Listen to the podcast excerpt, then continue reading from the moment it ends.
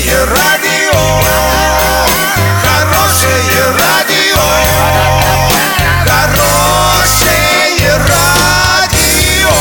Радио Шансон.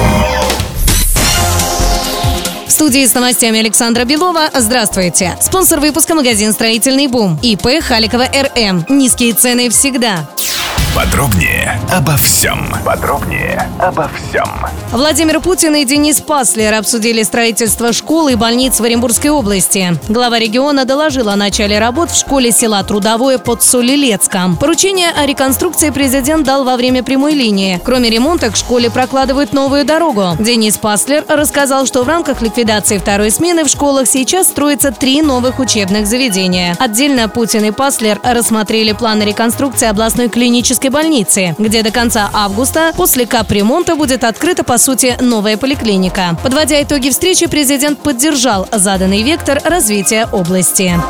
С 8 утра 15 августа до 12 ночи 22 августа в Орске перекроет движение по верхней дамбе, то есть по дороге от площади Гагарина до моста через реку Урал в связи с ее ремонтом. Напомним, покрытие этого участка ремонтируют в рамках федерального проекта «Безопасные и качественные автомобильные дороги». На это время движение общественного транспорта, маршруты которого попадают в зону ограничений, будут перестроены по Никельской объездной.